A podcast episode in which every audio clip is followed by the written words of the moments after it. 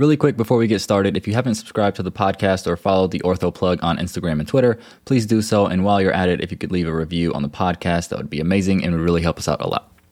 Many a times I went back and forth with what am I going to do with this? Am I going to keep doing the things that I did? I, you know, was president of my class, eventually president of the student body, and my roles there, but those things aren't necessarily contributing to ortho. Um, so those are things that were kind of scary for me to continue. However, later on in the process, I saw how those things I could not only use to leverage as how I stood out, because like not most people said that doesn't look like ortho, I'm not going to do it. Versus this is what I do, so I still did. Hello, and welcome to episode one of the Ortho Plug, the podcast where I get to speak with some of the most successful, inspiring, and really just coolest orthopedic surgeons in the country. And one thing that makes them particularly special is they either come from underrepresented backgrounds or they are actively supporting those that do. This is an extremely special episode, partly because it's episode one, but more so because I get the pleasure of speaking with Dr. Megan Badejo, a first year orthopedic surgery resident at Duke University, former president of her medical school class at Texas A&M, founder of the SNMA Orthopedic Surgery Interest Group, mentor to dozens of medical students, myself included, and just an overall amazing human being. In this episode, she shares her story and how she got to where she is, and the strategies that we can implement into our own lives to achieve similar success. Specifically, networking, support from your community, and good old fashioned hard work. I hope you enjoy the episode. Dr. Badejo, official Dr. Badejo, Megan Badejo, first year resident, orthopedic surgery resident at the Duke University. Um, I'm going to try my best not to be super biased during this conversation because I got my, my heart still in North Carolina. Um, but I am super honored. Um, having this conversation with you is really just like huge blessing to me. So thank you. Welcome to the show. Thank you so much for your time and joining the Ortho Plug. Absolutely. So excited to be here. I don't know why you're gassing me so hard. I'm all right as a human being, but uh, excited to be here. This is amazing. Yes, absolutely. And the gassing is much deserved, much deserved. So um, I do a little bit of my research on on people. I know that, you know, we were hooping out, balling, Mansfield, Timberview High School to UT Dallas, hooping in college, you know, so as a previous athlete myself too, I, I have my reasons for going into medicine and in my interest in orthopedics. Um, but I'd love to hear, you know, what got you into medicine. You went from athlete to pre med to medical school to ortho. Um, can you just like walk us through how that progression came about? For sure. Um, and that's a great question. And everybody just get ready because everyone's going to ask you that question. If you just want some preparation for uh, your interviews, that's number one. So uh, I remember talking a lot about early exposure and being a product of the pipeline when I was going through this process. And like, while all that is true, those are more so fancier, quicker words to get, you know, to the point. Speaking to like sports, basketball, that journey, uh, I think that plays a role in a lot of people's journey into ortho. Uh, I don't know if I would say it, it, was for me. I never broke anything. We thank God. Um, so I was I was chilling. I would say I knew I was going to be a surgeon, right? Coming in, I was like, oh, I'm gonna do this, but nobody really knows what that means until you get involved in doing it. I um, don't have a strong background with like family members who are, you know, doctors or anything like that. But I would tell people um, that I wanted to be a surgeon. So when I went into college playing basketball, you know, everybody hears about these athletes that get these scholarships to play there. Um, but my scholarship, random fact, was actually an academic scholarship. And so um, the scholarship that I had there required me to visit with this mentor who I would tell I wanted to be a surgeon, didn't know how I would do that. So this lady, her name is uh, Dr. Dean uh, Courtney Burkeen, and she, I have to say, is probably one of my biggest advocates, not in medicine in any way. She got hurt, and um, she invited me to one of her, like, you know, clinic visits. Uh, it turns out she looked at my school uh, or classroom schedule plus my basketball schedule, practice schedule, looked around it, scheduled this appointment around it just so I could go with her and she ended up getting an, having an ACL t- uh, tear. So obviously, this was an orthopedic surgeon on the other side of this uh, conversation I was having in this clinic. So uh, that's how I got my you know first thread or weave through with orthopedics. Um, was being in that setting, someone saying, "Hey, this girl told me she wants to be a surgeon. She's never been in front of that. Come with me to my clinic, right?" Because I I hadn't been into any of those things before that. I don't have the resources for that. I hear that a lot, and I just want to insert that into the story because I also did not have that. And this is how or what it looked like for someone to advocate for me to step into the picture. Uh, so she took me to this visit, and I met with Dr. Uh, Kathy Coyner. That's the first orthopedic, orthopedic surgeon I ever met, And now we can see that my view of ortho is skewed because this was a female orthopedic surgeon in sports, um, which are two rarities in and of itself. And uh, from there, the journey just kind of spiraled. And at which point, I would say orthopedics chose me. I did not choose it, it forced its way onto me. from there, I hung out with this woman in her clinic, and she took me to uh, my very first Perry initiative. Um, and for people who don't know what the Perry initiative I'm, I'm about to put you on, it's uh, for women and young girls who are in high school who are interested in medicine but gives them exposure into uh, biomechanics as well as orthopedics. And it puts you in front of all these women in orthopedics who just want to show you the way, mentor you, put you in front of like saws and screws and drills, and you, showing you how to use them, showing you how to reconstruct ACLs, a whole thing. Um, but this is a high school and medical student course, right? So I'm an undergrad. So this is another barrier for me, right? I'm an undergrad. There's no spot for me here. Um, Dr. Kathy Quinter said, You're coming anyways, and I'm to make a spot for you. You need people who are to say, I'm to make a spot for you right?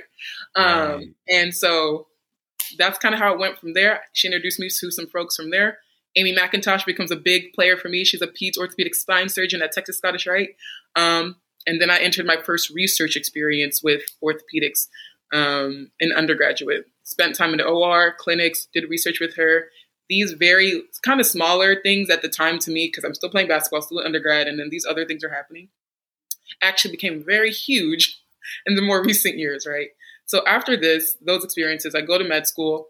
I have orthopedics at the back of my mind, you know, but going through, and I actually liked all of my rotations, as opposed to most people's stories. They're like, I hate medicine or I hate whatever. I like them all. I love the opportunity to be in front of people, hearing them at their worst times or best times if it's babies, um, and uh, just being in that space, that really intimate space with people. But for me, what ended up selling it, I, I continued by force Megan's going into orthopedics. Um, I had another research opportunity after my first year at MD Anderson um, with Dr. Um, Valerae Lewis, who is the oncology like guru. If you don't know about her, look her up now. Um, she's the first female African American chair of the department. She runs the show uh, in the country. She's that person. I did not know this going into this. So I'm me and my small self, just ah, I'm here, excited to be here, not knowing that I'm underneath like this giant in the field, and um, that's who I got my stewardship under. But also like you're hearing about medicine, but you're also learning about like what your experience could be like in this space. So I think just having that additional encouragement, but also being able to see what it's like to be at this extremely academic space. It's oncology, so you're also again in front of people at very difficult times in their life, but you're seeing how someone who has supreme surgical skill, but also knows how to be a human being and how those things meet, produces this really amazing experience for people. So those mm. things sold me, right? Like I was just wandering about. I loved everything, and they were like, "No, you're coming into ortho per these experiences." And then from there, once you make that decision, um, other small things come into play. You do more rotations, like officially. You learn about the people. You'll hear this a lot. You know, just the people involved in ortho, the, whether it's the attendings or the residents, like their personalities are just awesome. And then your patients are really awesome as well, right? Like a lot of the times they're super healthy um, and they just broke something, or sometimes they're not and they've got cancer. Um, but it's another very important opportunity, especially because cancer, bone cancer is young people a lot of times. Um, so you are working with giving back potential to someone's future. So it's a cool space to be in. I think that's what brought me in there. Oh my goodness. What an incredible story. And it's it speaks so much to the fact that being able to, you know, it's almost like a luck kind of thing where you get to see somebody who you resonate with in the field. And you know, it's like if, you know, the first orthopedic surgeon that you met wasn't like, you know, who it was, you know, hopefully you still would have been on that path, but it's just kind of the fortune of being able to have those experiences. And for underrepresented minorities, it's that much more challenging in so many times interests and things like that cannot be explored just because of the happen chance of not meeting the right person. And so I already know that the same impact that the people that you mentioned have had on you, you've already had that on so many medical students. You're going to continue to have that. Um, you know, people are going to be like, yeah, you know, this this Dr. Badejo, you know, up at Duke, the impact that she had on me. I listened to, you know, just a brief conversation from her, and now I want to go into ortho. You know, that's going to continue to go. And so, you know, I just want to applaud you for continuing to pay that forward. I have a similar kind of thing with being able to see people who I resonate in the field as well doing things. Actually, side note, the the person who inspired me to go into medicine to begin with is Dr. Dean Taylor at Duke. I don't know if you're familiar with him. He's sure, a sports med doc um, at Duke. He reconstructed my knee, and I wasn't even I didn't know what I was gonna do. I went to college, and I was like, I'm just here to run track. I don't care about nothing else. You know, I'm scheduled. I'm not pre med anything. I'm whatever classes can let me be at practice the most. That's what I'm gonna do. Uh, and so, but Dr. Dean Taylor, you know, he's he, he is like kind of like a white man in ortho, so not an underrepresented minority. Um, but he actually connected me to various underrepresented minorities, and basically, again, similar to you, was like, this is what you're going to be doing with your life. You know, like you're going, you're ortho, and I just having having that support from people, and then having the connection, being able to see other people who I resonate with in the field, you know, as sometimes challenging it, it can be, especially in ortho, um, was super powerful. So you have this amazing story going all the way, you know, from the basketball court to now medical school, um, medical school at Texas A&M Med School. And obviously, you absolutely crush it because you match at one of the best programs. Again, I'm going to try to minimize my bias here, but one of the, the best programs or orthopedics, everything in the country. Um, what were some of the things that you did as a medical student that you think really set yourself up for success uh, in matching in ortho? Yeah, absolutely. Um, and I, I, just want to take a step back to two things you said. One, you're not biased when you say Duke is the best. It's just facts are facts, right? Uh, and then two, two is uh, the comment on like someone who doesn't look like you, but like is still your sponsor and your mentor. Dr. Dean Taylor being, um, you know, more quintessential white male in the field helping you through the program or helping you through the process, that's big. That's that's a huge point to put out there. There's still so few of us. You might not see us. To anyone watching this, you might not see somebody that looks like you. However, that doesn't mean they can't help you. That means they can't like support you. Don't run from that. Lean into that. Allow them to, because at the end of the day, most people that go into into ortho are amazing people, um, and they want to see you succeed. So don't shy away from that, and like still lean into that. They can be helpful and they can connect you. The field is small enough. They might not be or have everything in, in their one package, but they can connect you with others, um, like JR saying. So mm-hmm. that's huge. That is huge. And you actually don't want just one mentor for one thing, right? Like you have a lot, have a lot so they can continue to pour into you and not, you know, be overly exhausted by you. So, um, because I'm, point. anyways, that's another Thank story. You. But, uh, Thank you. to the success, right, uh, that you're kind of leaning into uh, tangible things that I did. I think some things to point out in this story is that yes, I went to Texas A&M. What does that mean? I'm telling you that I went to a state program. I'm telling you I went to a program that is not um, very or the most robust in research. Right? It's not a big research institution. Um, and these are those are two big things that are important when you're applying ortho or become important. Shouldn't be important, but they do become important.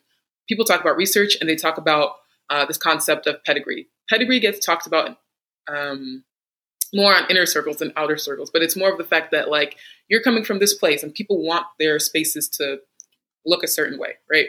So unfortunately, sometimes those, th- those things come into play. And those were questions I got like, hey, I'm not coming from XYZ school, you know, are people going to look at me differently? Um, so that's why it was nice to kind of have the background I have and offer advice in that space. Uh, overarchingly, I would say you have to work as hard as you can to become undeniable. So what? that you didn't go to a program that was super research heavy and people are just throwing it at you. So what that it doesn't have Ivy League, whatever behind it. So what? Be undeniable. Well, how do I do that? That's next question, right? Um, as far as research goes, let's start there. It's a big one. Um, it was hard to get orthopedic research. So I just found research, period. Every rotation that was on, I was like, what are y'all doing? It didn't matter. Pediatrics, cards, internal medicine, surgery, I have papers in all of them because I was like, I can't get as much ortho research. But the principle here is, right, like if you could already do all this research, why am I putting you through this whole training? But they want to see that you had exposure and experience in it. So that's what I that's what I set out to do. Go find exposure and experience. So I got the volume and the exposure and the experience that way. Um, and that does require you to have more effort, right? Like you're doing something that's not necessarily what you're interested in. Um, and you're also doing that on top of studying for your clinical rotations and then the NBME that comes at the end. So I'm asking you to do a little bit more here, right, in order to build that um, CV essentially. The, that's on the research piece of things. Mm-hmm. However, most programs do have a orthopedic department, and sometimes it might take you going in and talking to them and like saying, "Hey, let's start a project." Right? That's also part of it. Everything I'm saying takes more work. There are programs that have these things already in place, and if those are there, if you're not taking advantage, you're hurting yourself. But if you don't have those in place, those were the things that I did to create a space where I could have those things reflected in my um, CV and in my application. So that's on the piece of research. Those are kind of those are the tangible things I did for research. Um, the other tangible, kind of tangible thing I would say for people to do is you you should follow out the thing that you're passionate about. And pe- people would say that to me, and I didn't know what to do with that. I'm like, what does that mean? Like, yes. Uh, and like for someone who's like, well, I'm passionate about my video games. Like, how am I? How does that help me?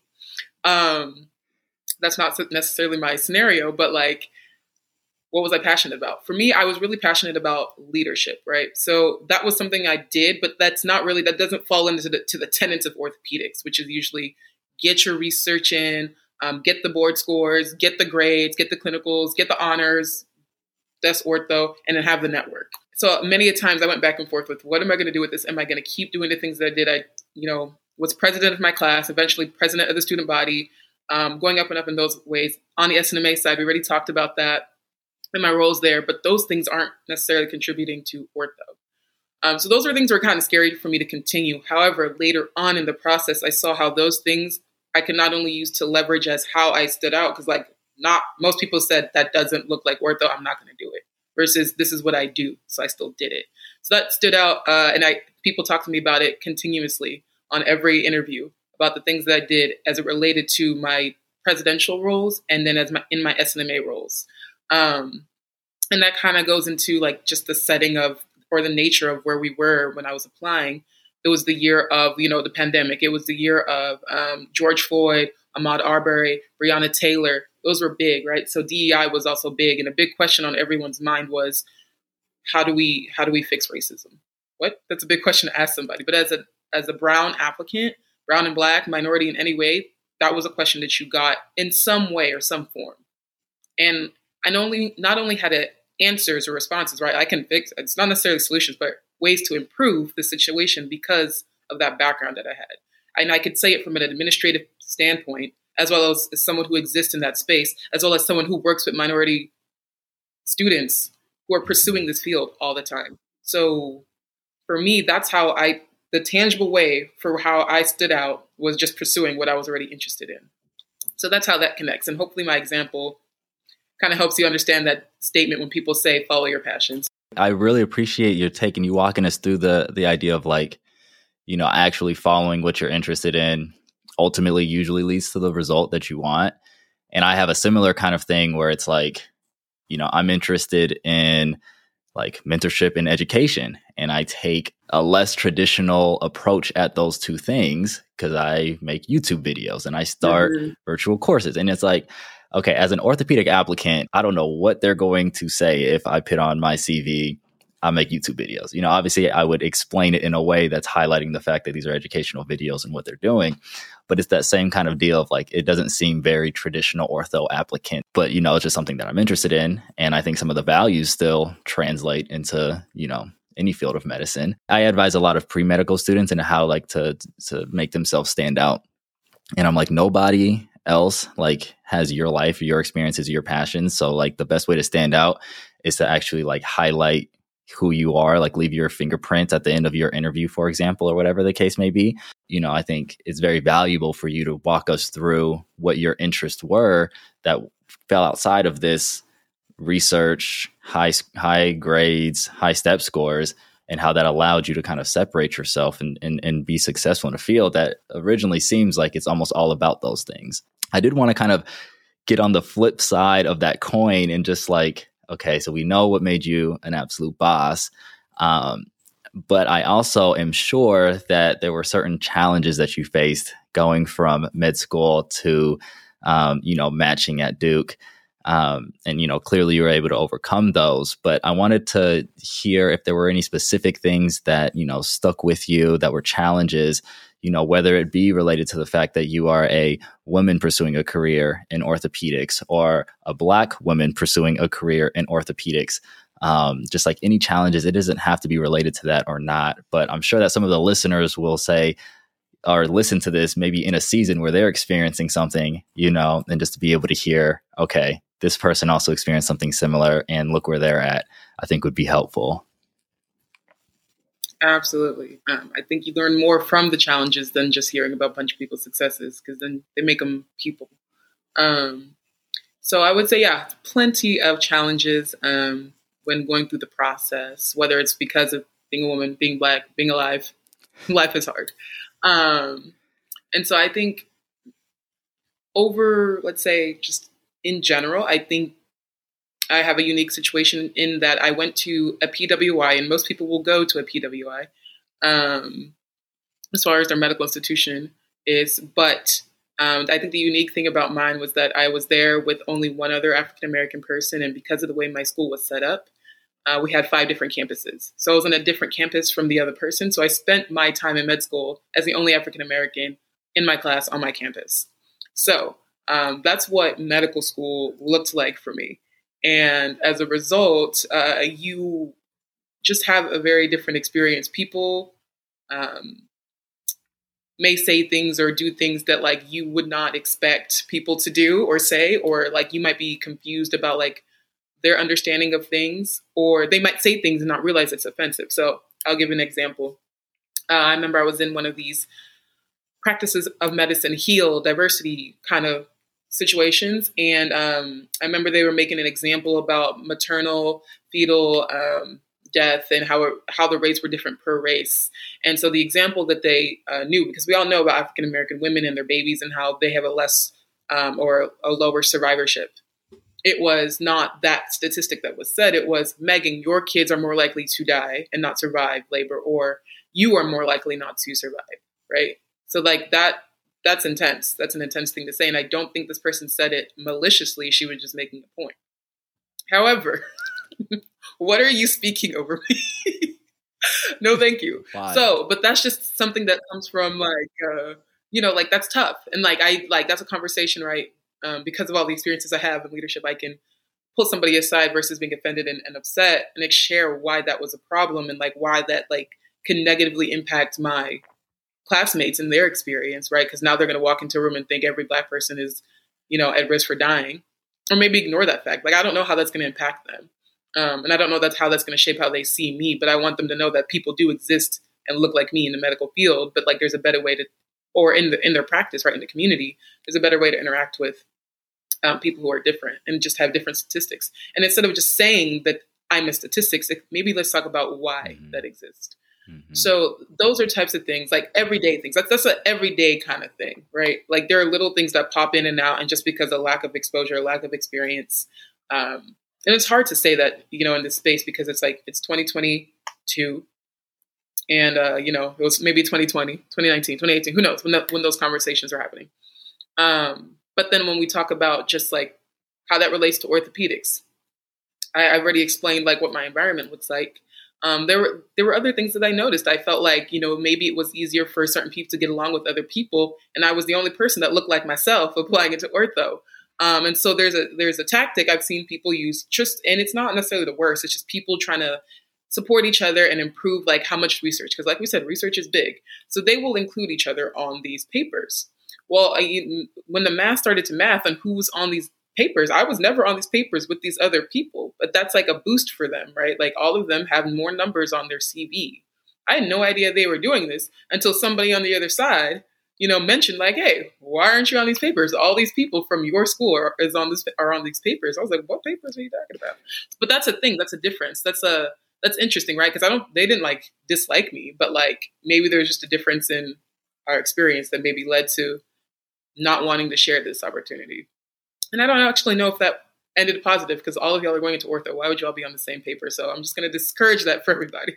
All of y'all don't need to be on the same papers. Um, but those are different things that like I felt going through, and then in in my institution, um, other things you might hear would be, and you could take it how you want is being called the unicorn, right? Like you're the unicorn, you're African American and you're fe- female. You're going to check off these boxes for these programs around diversity. Because if you didn't know, um, GME has now made it made several requirements around diversity, and having people representative in your programs. And so it was almost like this situation or environment where all the other things that we work, you know, you work towards getting the grades, getting the scores, the work that you put in, the research that you put in, it was almost like people were saying, it doesn't even matter. You're black, you're a woman, you're getting in. Um, which might sound encouraging to some. They're like, cool, I'm getting in. but it also could be like, you belittled all the work and all the suffering that you did to get here. Right. Like all the additional barriers that you did to get here, people are saying you're black, you're getting in. That's not true. You're black and you struggled to get here for all the other reasons. And you've had to deal with so much other stuff to get here. So don't lean into that. It's something people will put on you. It's not true. It's not true. And it's not true in our numbers, right? Like if that was true, all the people that applied who were black should have matched. They didn't. They did not. Um, I think there were like 12 African American women that that matched, and I think probably closer to 50 or 60 actually applied. Right, mm-hmm. so the numbers do not match up with that statement. You you still have to pursue excellence, even though people are saying those types of things to you. Um, so I feel like that's a challenge, and I, I I hope if you hear it and when you hear it, you don't take that and internalize it. One, because it's not true, like I'm saying, like you still need to work hard, even though people are saying you're a shoe in. Mm-hmm. Um, and two, you got to work hard because at the end of the day, you have to take care of patients at the end of all of this song and dance we're doing. So you need to be good. Right. Um, so yeah, those are those are challenges. Once you get on the trail, um, it was a positive and a, and a negative, but just that question of right, we are talking about all these things that you have to do, but when I got to my interviews, I was mostly talking about diversity in in orthopedics and like how to improve that, mm-hmm. um, which is an opportunity, right? Like you should view these situations as opportunities, regardless of how it might come across. You have the opportunity to turn around the actual experience, right? So you're asking me about this, even though I spent hours prepping this research, being ready to be grilled about research. You're asking me about how to improve diversity here. Cool. At some point, I had like 12 commandments on diversity improvement. I love for it. these interviews, yeah. and I just sold it. I just sold it because it's true, and it's like what I use in in real life. So um, but it's an opportunity truly to educate. And at the end of that, you know, we had our AMEC conference back in April, but we had people from orthopedic pro- programs come through and like have this conversation about, hey, I remember you talked about this on your interview. Like, this is really cool to be in this space. This is like really cool to see program directors come out there and be like, hey, like, I remember you talked about this. Wow. So you can have impact in any little space um, that you're in. And that might not be exactly, you know, what you prepared for or exactly what you you know you would work put in the effort towards but it's like this is also part of your experience and spin it the way you need to spin it because um, at the end of the day get in and then make your changes once you're in so right. Um, those are I would say challenges no, I uh, love uh, around that. that. area. Thank you so much. And it's it's th- it's almost that idea. It's like um all of those microaggressions and things that you've experienced. There's like that saying like um death by like a thousand paper cuts or whatever. And it's like the the worst kind yeah. of like challenge is you know the repetitive you mentioned these being like you know almost daily kind of experiences these microaggressions but knowing how you were able to overcome that i think is extremely powerful so thank you so much for sharing that how has your experience so far been at duke what are some of the things that you really like um, you also mentioned i know mentorship from like ortho oncology i don't know if that's an interest of yours but like how's yeah how's residency so far any specialty interests i'd love to i'd love to hear that yeah, yes, yes. All great questions. Uh, I'm going to answer them. I'm going to take, take a step back so we don't miss um, challenges that are beyond like paper cuts, right? Like big challenges. Yeah, absolutely. Challenges that are hard, challenges that take you out and you feel like you can't keep going. Um, and I think we are still in, but like recently are coming through like a time where a lot of people had a lot of people taken out. A lot of people lost people um, during this pandemic a lot of people that lost people look like me and you. Mm-hmm. So that was big. And a lot of people lost people who died from the other pandemic, right? The racial pandemic, um, those types of things. And those were big, or people got hurt. I know for me personally, it, um, during a lot of those riots, um, one of my siblings actually got really injured in a car accident during it. Um, in the middle of me doing during my dedicated period, step studying, and I remember that took me out. I remember I was scoring below, like you, I was failing. I was failing. There was no way that I was going to be an orthopedic surgeon with the scores I was getting. Um, and the and the weight of just like that tokenism as the only one was on it. Like it was resting. Megan, what are you like? What can we do? was on my head, and what what do we do about this situation? But I already told you, I, I also am responsible for my classmates. And like, how do we get through this pandemic and we're canceling step one, step whatever, all these other things. So I remember there being a ton of pressure um, to respond and act and like also just like be available and aware for your peers and colleagues because this is an extremely tough time and people are losing people or people themselves are getting sick um, while also managing the fact that you know the class the kids from the younger classes because i can't be the only one in my program who's black and then not do anything about it right? So there's more people who are black in the next classes but they're now suffering wherever they are because of the experiences outside of their control. Um, and so i'm also responsible for that I'm also responsible, right? They shouldn't be on one person, but who's going to be able to speak up about it and not feel the re- retaliation from that um, while managing your own personal stuff? Um, that's hard. Mm-hmm. That's really hard. And uh, I remember being like, this, like, none of this was worth it. Like, none of this is worth what is happening right now. Like, I remember thinking, I can't take this test, but I also don't want to. Like, I don't see how we can, like, think the biggest thing in the world was passing this exam when people are on the streets dying and people are like in these hospitals dying by themselves. I was part of the group that went back to the hospitals, um, kind of as that trial of like, can we put our students back in there and give them a bunch of PPE and they'd be okay? And so I went back on the pulmonary unit. And I remember it, which is like how, how, but like I went back on the pulmonary unit on my campus, and it was like me watching people die by themselves. Um, and that was such a sobering moment in medicine because it's like people are losing people, and, and, you, as a medical student, were the closest one to them. Um, and like you were the one who was there or could be there to hold their hand while that that is that's happening. So hard situations, hard personal losses, hard losses in your professional lives, life, all those things.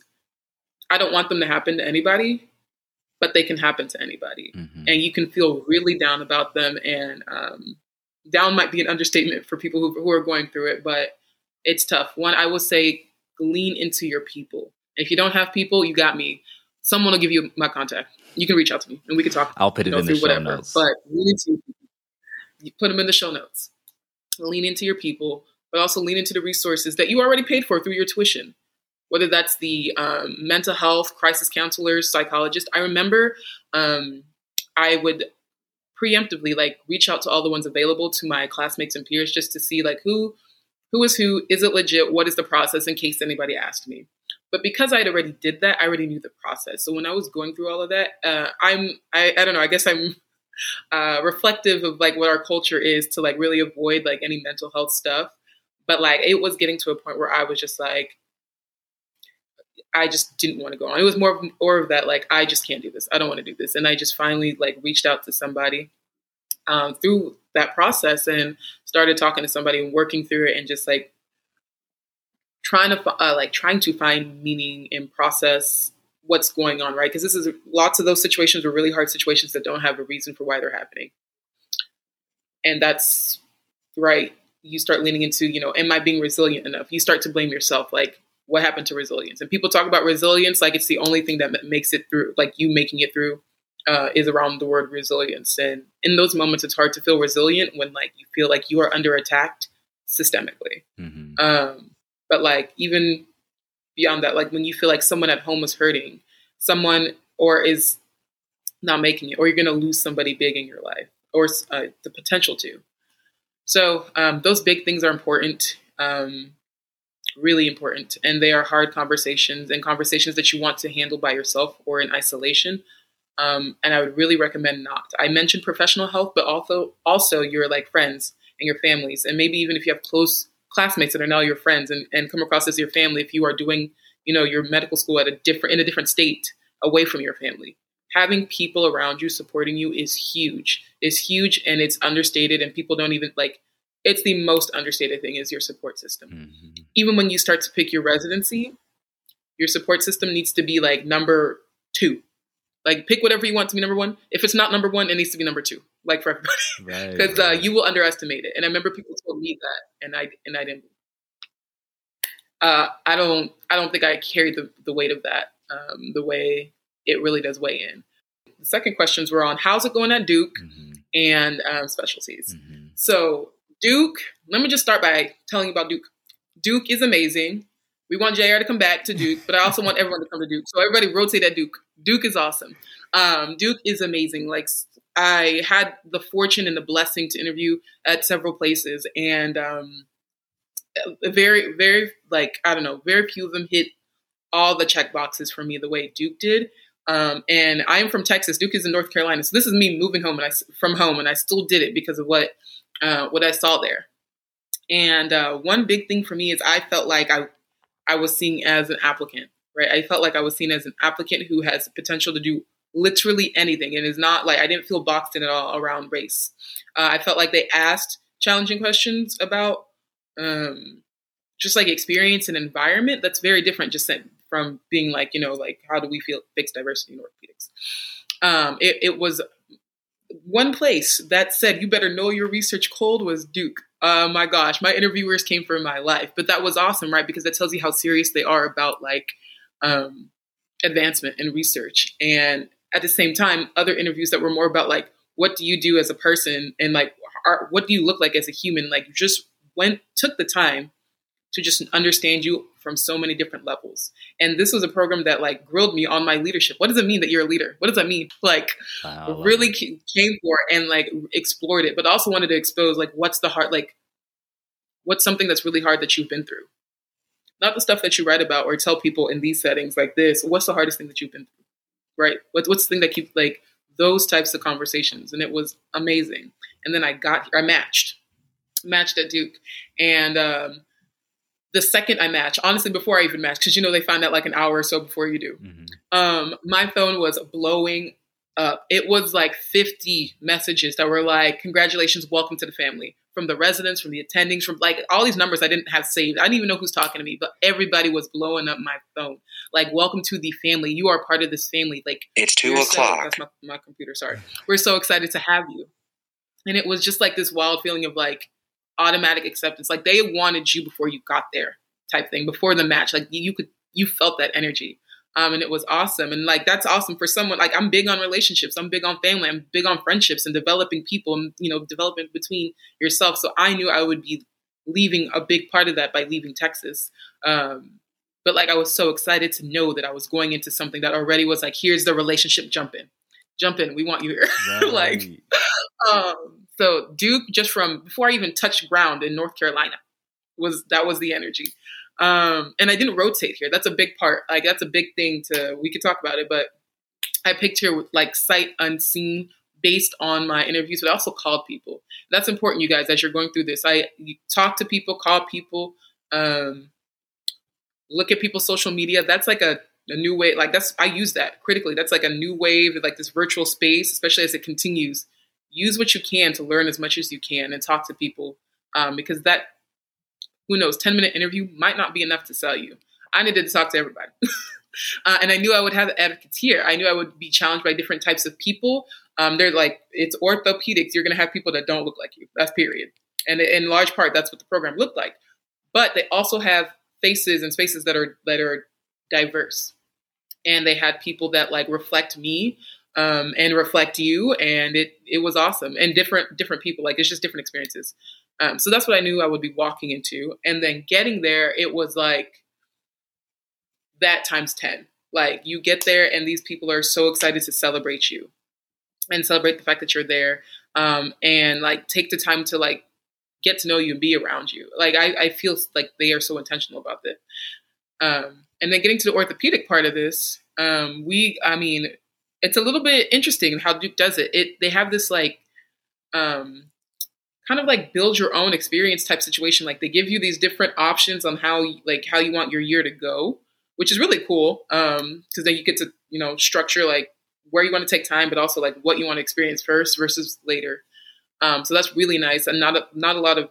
I don't think you get to pick as much the programs, but I don't know. Um, and the other thing they had, like, or at least the um, line that I have starts off with a skills month. And it's a month where they just like go through like what like what types of skill sets you need to know as an orthopedic surgeon and like things even tailored to what you maybe missed in med school. Because a lot of people um, right now in training or applying, like you did a lot of your things virtually, or you didn't get as much hands in the OR or in the ED, like splinting and all these other things. And I felt like that was so intentional around like let's try and build up this skill set that they might come in missing because a lot of people are going to come in with a missing skill set. It's just you weren't in the OR, you couldn't be. Residents were trying to get in the OR because they also had a shortage of cases, right? So like the med school def- the med students are definitely at the bottom of that. Mm-hmm. Um, so that was cool to have that month.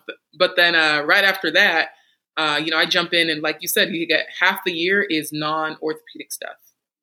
And so I went directly to the VA. I'd never been at a VA before, but I went to the VA, and it was uh, me covering four services, and it was like general surgery, vascular surgery, cardiac, and thoracic surgery, and covering that um, at nights. And as the intern, you know, you're usually there with like a senior on call, but taking home call, right? Like situations usually like that. So it was like zero to 1,000 to 1 million. And um, like you are really taking it down as a as an intern, as someone who's a med student like two seconds ago. Right. So it's I mean, it was such a like drastic jump, and I think that was it was intimidating. It wasn't. I'm not gonna say I think it was intimidating. I was like, oh my god, y'all want me to be an actual doctor? oh my goodness and um, i think i put i posted some of this journey on my socials but like it was just so interesting to go through it but at the end of it because it, it, was tough i cannot lie i can't even sugarcoat it it was hard but as far as the orthopedic department goes, I felt so supported through it. I felt like I was getting text weekly from people because they know you're about to go through an experience and they're like, hope everything's good. Like, what can I help you with? Is there anything that I can do to like, you know, like what's going on? Are they treating you okay over there? Like they they are after it. They want to be like they wanted it to be known that like if you needed it, they will have your back. Like they'll they'll make some phone calls to whoever. Um, so that was awesome. And that even after going through something like that, right? It's yes, like not your specialty, but you do take some things away from that. Going through some hard things, you take some things away from it. And after I was done with that rotation, which I re- recently finished, um, you know, I definitely feel different. Um, I'm not going to say I feel like, you know, the doctor, the surgeon, but I feel like I'm definitely less afraid of things. Like if something happens, you just figure it out, and you really start to feel yourself apply some of the stuff you used in med school to get to where to where I am now, right? Like you just got creative with things. You were like, I just have to figure this out. I have to be a problem solver. You're get ready to keep doing that. like that's the message. Get ready to keep doing that um, and be in ambiguous spaces and just working through it. But also knowing, at least at Duke, someone is on the phone ready to like answer your call if you need it. So that was really cool to have. Um, but it's also something like that is balanced out by like other things like plastic surgery here, which is what I'm on now and plastics obviously there's like you know like crossover with hand surgery orthopedics versus plastics but that's also just a great place for you to again hone in those skills around suturing and being in the or and like again practical skill set. So it's been great so far. Like that was a really hard rotation i just came off of but like overall i would say it was awesome. And like that's a rotation that you end up with one other person from your class. So i had one of my co-residents um, in the sicu there. So like if something was really just like uh, you can't handle it you just go down there visit with them, know that you got family around, and then you just go back up and continue to take it down. So they have it set up pretty well for you to have community while you're going through this process. That's awesome. That's uh, that's so encouraging. Um, and yeah, I, I, it's definitely like a a fam- familial kind of thing with Duke. I just think overall with like the entire university, um, because I you know I went there undergrad and like you know obviously people think of like duke basketball and everything like that but even like the way that duke basketball promotes itself is like the brotherhood or you know what i mean? And so it's just like Absolutely. and it's a big it, it i i have definitely felt that it's a familial kind of environment there. So it's amazing to hear that that crosses over into the um, orthopedic surgery residency program there as, I, as I would have expected for sure. And it's also cool to hear how some of those like extremely challenging experiences working in the VA doing like having to cover a lot of things basically, you know, by yourself with continued support that is not necessarily like right there holding your hand while you're doing things though. Um, and I love how you fit it. You like right after being in medical school, you know, you just graduated med school and now you're in the VA having to cover all of these kind of things. That's like, you know, even just like hearing it, I'm like, oh, this is this is wild. Um, but it's like after the fact, after those experiences, it speaks a lot to the experience when you can come out and say, like, you valued it, you learned a lot from it, you appreciated the skills that you cultivated. You know, you didn't learn the new skills of figuring stuff out as they come. Because you, like you mentioned, you know, those are things that I do all the time. Like, you know, I'm on my surgery rotation right now and I'm on gen surge and I'm like, you know, if they tell me to run down and, you know, do something that now to me seems super basic, but at the time of like, you know, doing a dressing change and my my senior like is just like, "Yo, I need you to go do this dressing change." And, you know, on the way down, I'm like on my phone looking up, you know, making sure I do this right on Google. and then I go to the nurse and say, Hey, I got to do this dressing change right now. My senior did it. I've never done this before. He just wants me to go do that. Uh, I think I know how to do this, but can you stand next to me and make sure that I don't mess this person up? You know, like, yeah. so that's big. It's just like learning to figure things out is is huge, and it, it's a skill that you know it sounds like is going to be continue to be cultivated uh, in in residency. So, no, that's amazing. It sounds like you're really enjoying yourself. Um, do you have any specialty interests though? Because I, I, I know you're super super early in it. You mentioned you know have some mentors in ortho oncology and and stuff like that. How, do you have any specific interests? I would say I don't have a specific interest right now. Um, I do, yes, I had exposure in oncology at MD Anderson. Texas Scottish Rite is a pediatric hospital, so there's exposure there. Um, I, I, don't know, some of my biggest advocates were in the trauma space and sports space, but I honestly haven't done enough sports to say no to that right now. I'm trying to jump into it now. I'm doing some sports coverage while I'm here. Another thing you can do at Duke, because you can cover sports teams. Right. How was that? You were just covering football yesterday. Yeah. So that was high school football, and and it's cool because that you know program that I'm with is predominantly um, African American in a lower SES space, and it's like cool to see that your contribution to a group that is like so niche to us, right? So that was awesome. But it's cool because like I had don't have sports exposure. And so I get to learn from the fellow. There's also a, a Duke fellow who's there as well, and there's also an attending. Um, and like as he's seeing different things on the field, and like you know, someone might turn and fall, but they get up. Well, you're watching their gait. Like what what do you think just happened per that gait? If they choose to come off, or maybe you like tell them to come off, um, you're checking for what types of things could be hurting. And so it's like you're learning on the go. It's like, all right, can you flex your knee? Well, that hurts. All right, well, if I put it down and um, it doesn't hurt, or if I do, you know, a Lockman, Lachman's test on it, or like anterior posterior drawer, those things like actually become real on on the football field, right. and um, just trying to figure it out, right? So that's been really, I mean, it's a cool thing to just jump in there, but it's also really tragic when you're working with you know someone who's a junior looking to go to college, and you know they just tore their ACL. So you're working through so many different things um, on the field, but like practically, like gaining that skill set and like just having that awareness of like how people move and what could be hurting, and then also applying those maneuvers you're, learning in school. So um, to that end, like take those things pretty seriously uh, if you're going into ortho or interested in ortho or sports medicine in general, because you're gonna you, you're gonna apply them. And a lot of things that I'm learning is a lot of people are just gonna put you in a situation, not a harmful one, but like you'll just be put in a situation, it'll be nice if you already are comfortable with doing things. Like you said, like doing dressing dressing changes. Just you are now relatively comfortable doing that. So once you get to residency, it won't be the first time you've done it. For me, it was like the first time I did dressing changes when I got here. I was like, wait, you want me to do what? Which seems simple. Let me just throw this thing down. But then it's like, oh, we'll do a wet to dry. What's a wet to dry?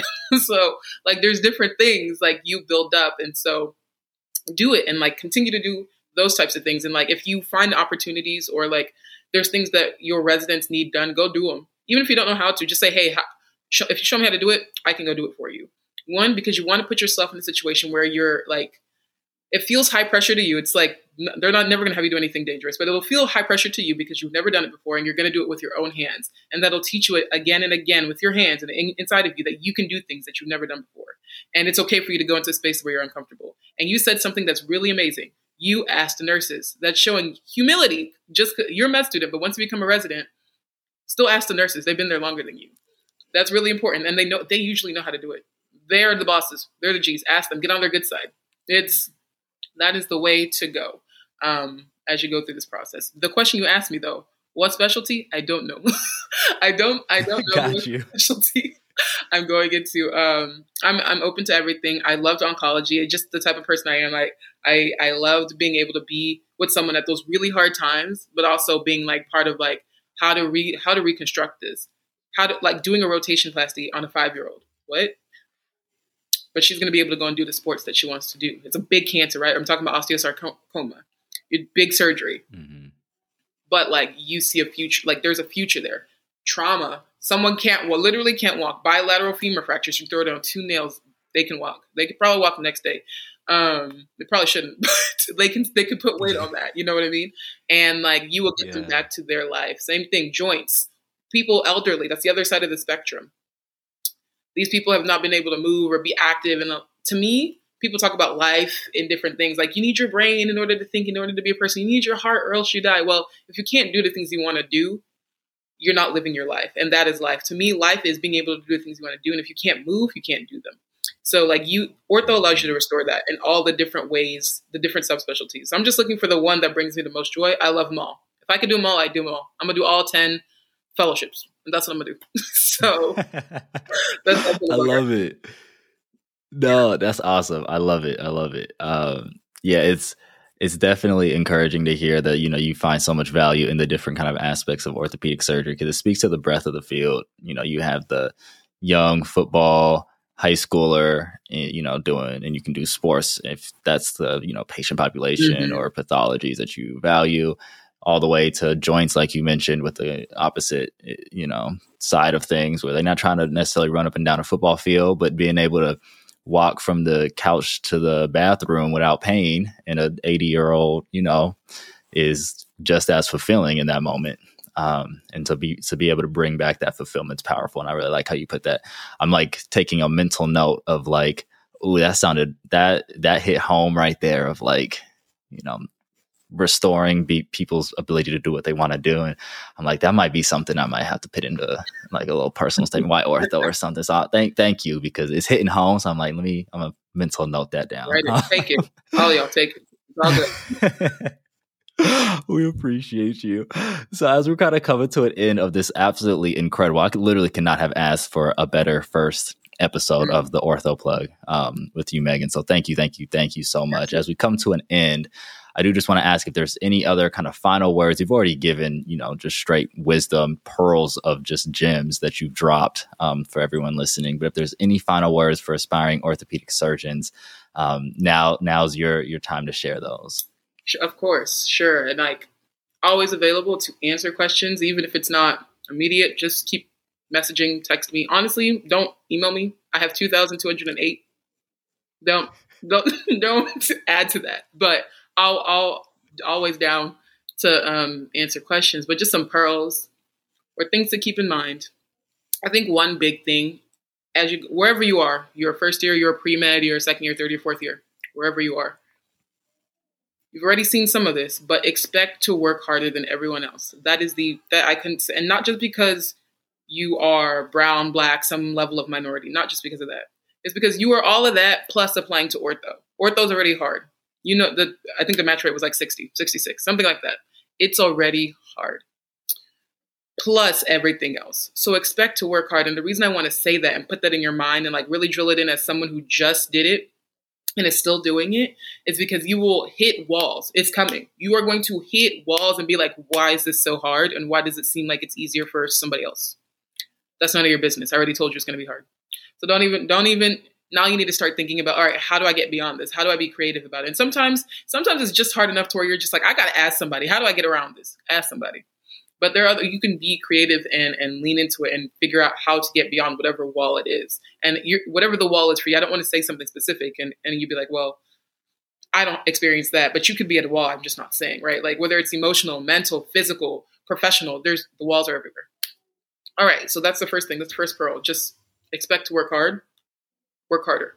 Um, all that to say, I know there's this weight though, and I think we were talking about it more this weight of responsibility that I feel like minorities feel just for because you're a minority and you have to represent whatever minority you're representing. No. like while I'm saying you need to pursue excellence, it is not your job to represent the entirety of whatever. It is your job to represent yourself and maybe your family, most definitely your mama, like represent that and do well in those regards. Um, and then everything else will follow. If you are excellent in whatever you're doing as who you are, cool. You are going to shine through. And if you happen to be a brown or black person, people want to perceive that as the brown and black race is excellence. Cool, we'll take it. But you don't need to carry the weight on your shoulders, per se. So I'm gonna just put that out there. All right. Next pearl for you guys is to get involved with community. Community is huge, and it was definitely huge for me. I already told you it was kind of an isolating experience in certain ways um, for my undergraduate or medical experience. And um, I felt like huge, huge, huge was the SNMA. Not even just for ortho, but just in general, because I was involved in it um, pretty early on, working through things and just having your people around you is so helpful and it's so different and it's different because you can communicate similar experiences that other people around you might not get. Or maybe you're in a school that has a lot of people who look like you but like not just because you look the same doesn't mean you go through the same thing. So the sma snma offers this opportunity in this space for you to be around different people from different spaces but you can find a different community um, like the snma or something else. Um, but they're big. And obviously the snma ortho sig huge popping off. Definitely get involved with that. Join the groups. I mean, it's awesome. I, I loved it. It was awesome, and it was awesome to get to finally get meet some of these folks in person at these conferences, whether it was AAOS or or um, AMEC. Um, and when you come to those things, not only do you have your community, but you also start to build the network. That's one of these. That's another one of the pearls I would say. Is like you need to start working on your network at whatever level you are, um, and you need to not like hyper focus on just like I'm going into ortho. I'm only talking to ortho people or people who can help me with ortho. First of all, that's not how you build relationships. But um, you also never know who could like help you out or like be looking out for you, right? Um, I, I, remember talking to several people, OB-GYNs, peds, like whatever, and then I just be telling them, I'm interested in orthopedics, interested in orthopedics, and they're like, oh, I know the orthopedic program director, huh? Do you? right. You really? Hold on. Say a little more, right? Like, but like also I'm just like talking to them just because they're people. And it's also like again, like something like the SNMA, you're in a space of people who are talking about like minority excellence, right? And so these are people who like want to see you win regardless of wherever you are. So you want to be in a community like that. And that is accessible to everyone. I know I hear like people talk about barriers in different ways that come up. I don't have this at my program. I don't have that. Me neither. Join the SNMA.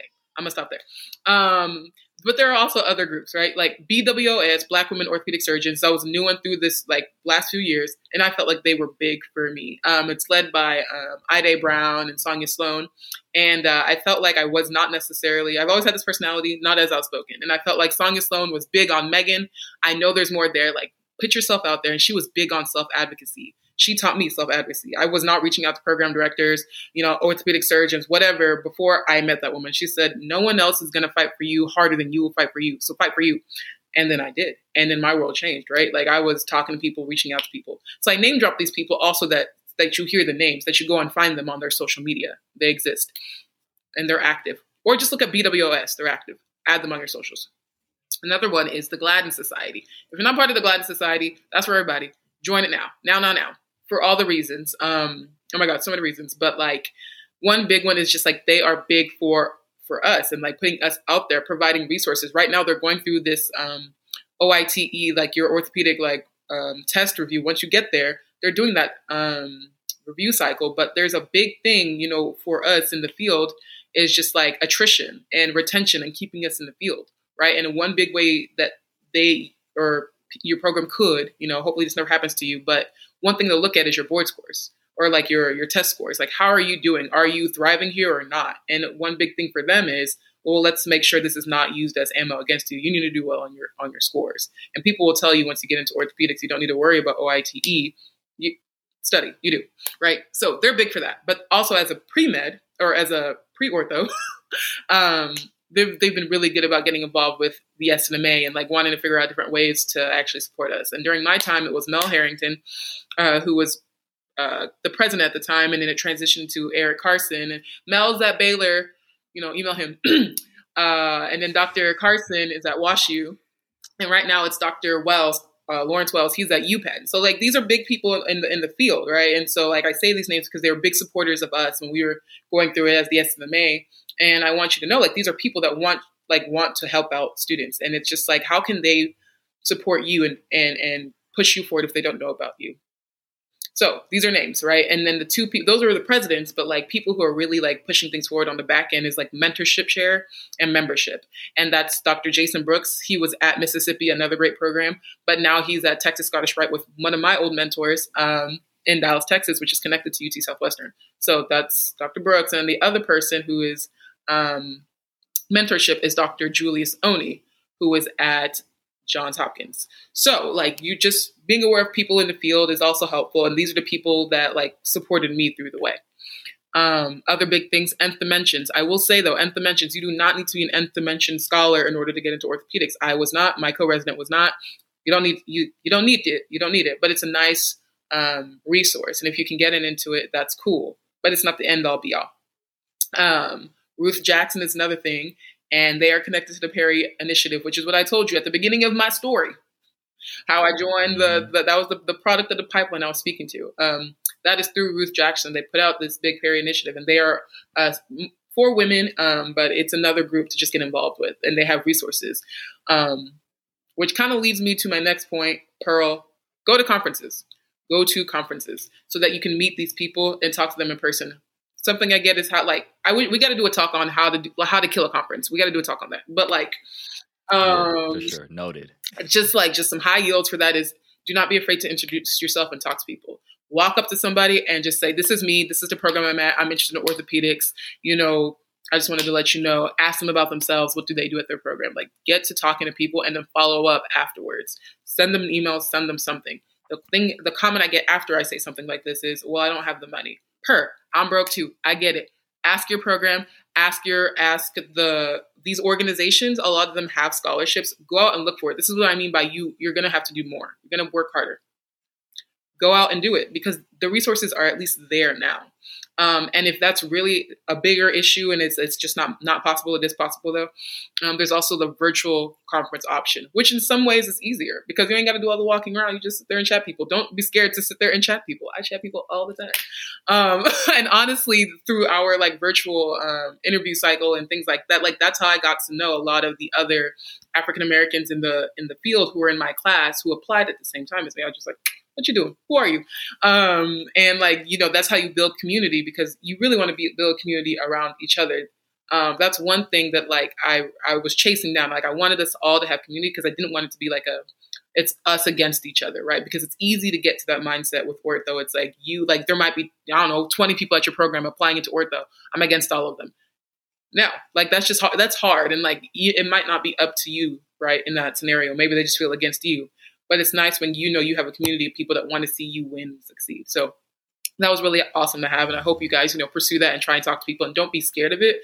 Because most people are kind of like awkwardly sitting there like, I don't know what I'm supposed to do in this space. So um, that would be a pearl to you. It's just like leverage every opportunity to, to talk to people, build relationship, because you never know, you never know where it's going to go, period. Like I remember talking to peds people at one of these conferences and it it was peds, right? Like it has nothing to do with me, and I it never turned into anything about ortho.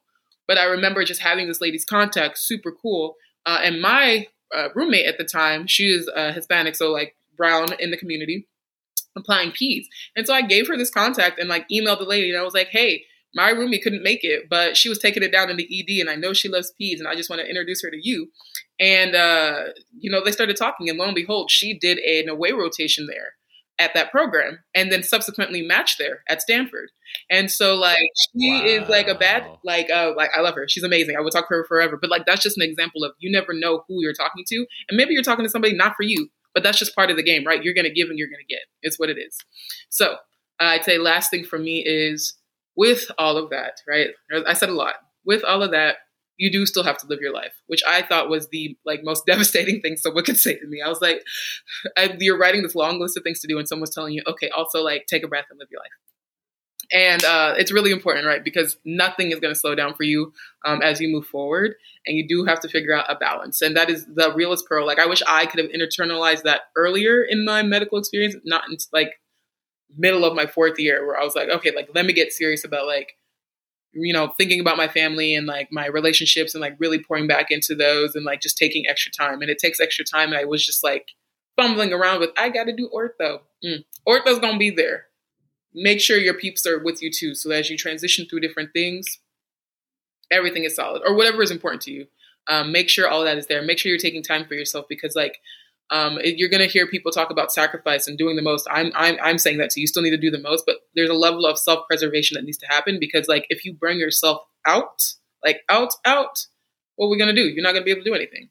And so um, that's really important that you take time for yourself and not feel guilty about it. Like, just take it. If you need the day, take it. Take the day. If you need the afternoon, take the afternoon. And then, you know, maybe have an accountability buddy and like let them know how long you have to just be out and then let them come get you after that. But it's important that you have time for you. Um, but yeah, those are my pearls. I love that. Oh my goodness. Straight wisdom. I'm running this episode back a couple times for myself. You've continued to highlight, you know, connections and and building a network and building community. And you know, honestly, for people listening, I met Megan at a conference and, you know, was first time for myself going to one of these big conferences. It was AOS and had no idea, but with just seeing people walking around.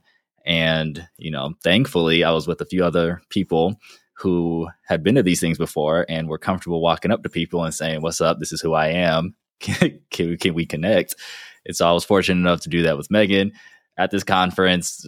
Quick, like little 30 seconds. She was like, let's take a picture so I remember who you are. We took a picture. I sent her a text message afterwards, and I've continued to try to build that relationship. So it just highlights the fact that, you know, everything that Megan is saying is absolute facts um, and everything.